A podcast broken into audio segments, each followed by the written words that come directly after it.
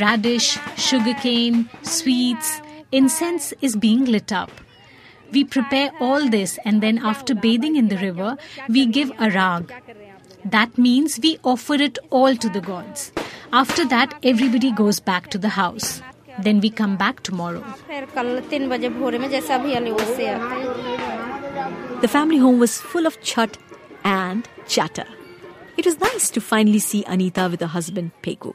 We'll hear from him a bit later, but now I want to see what the festivities mean to doctors Atul and Jayashri back in the city. In the true spirit of Chhat that involves racing back to Patna, grabbing a couple of hours sleep, and rising before dawn in time to see the sun climb into the sky.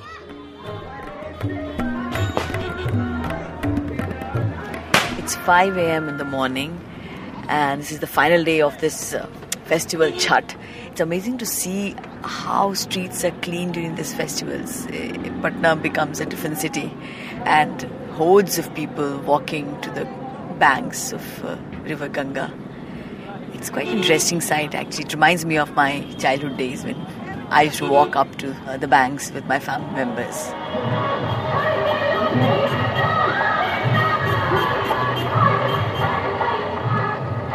Surprisingly, the streets were already full of noise as I made my way up to the roof of the building where our two doctors live. We are all waiting for the sun to rise.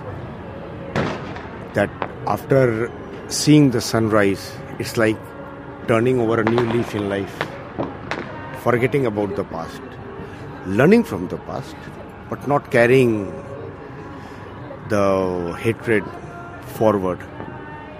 And this connectivity to this uh, festival started four years back when I just started my practice, and this festival came around. And that time I got this special feeling that I'm going to make a new beginning in my life. As the new rising sun, I have to be the rising sun in my life and gain all the inspirations and strength from the sun god.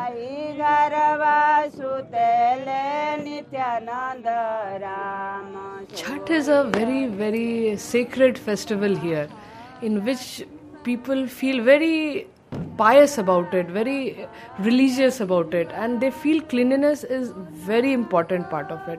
All the puja has to be done in the best, clean, hygienic way, and that's